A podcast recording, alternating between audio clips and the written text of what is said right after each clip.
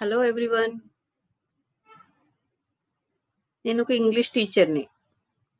ఈ మధ్యనే నాకు 'ద అబండన్డ్' అనే పోయం చెప్పడం జరిగింది పిల్లలకి.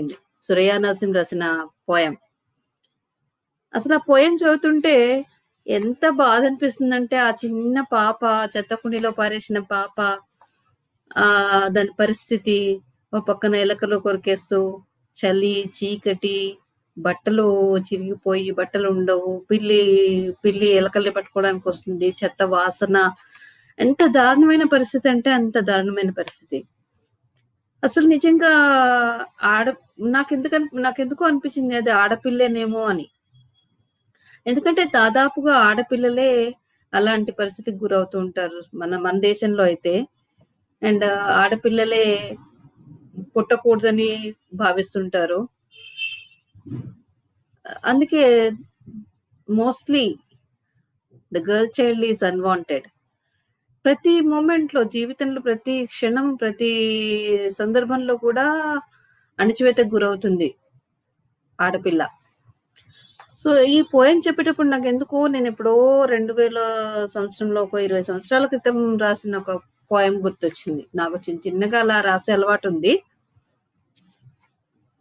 ఆఫ్ కోర్స్ ఇప్పుడు మానేశాననుకోండి.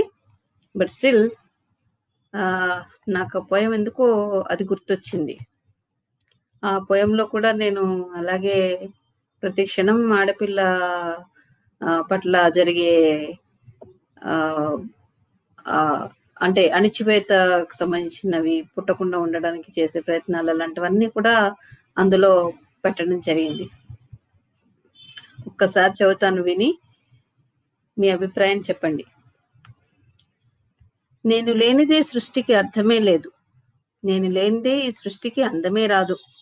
అయినా నేనంటే ఎందుకో ఈ ప్రపంచానికి ఇంత చిన్న చూపు.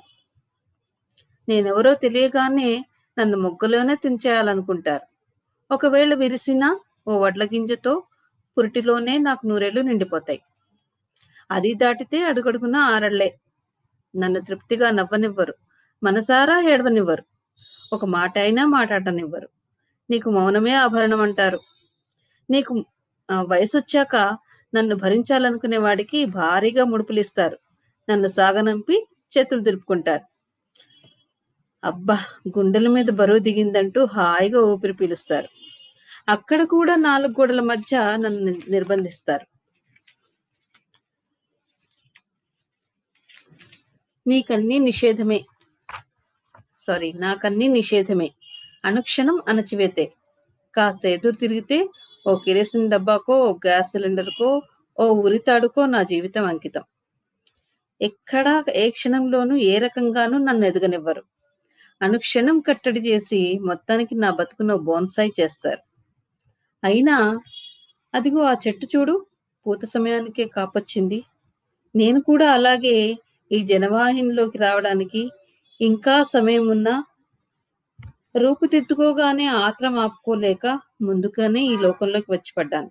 సజీవంగానే ఓ ప్రాణిగా ఈ జీవితంతో, ఈ ప్రపంచంతో ఆధునికమనిపించుకున్న ఆలోచన ఎదగని ఈ నవనాగరిక సమాజంతో పోరాడాలని, నా అస్తిత్వాన్ని నిలుపుకోవాలని, నేనేంటో నిరూపించుకోవాలని. Thank you.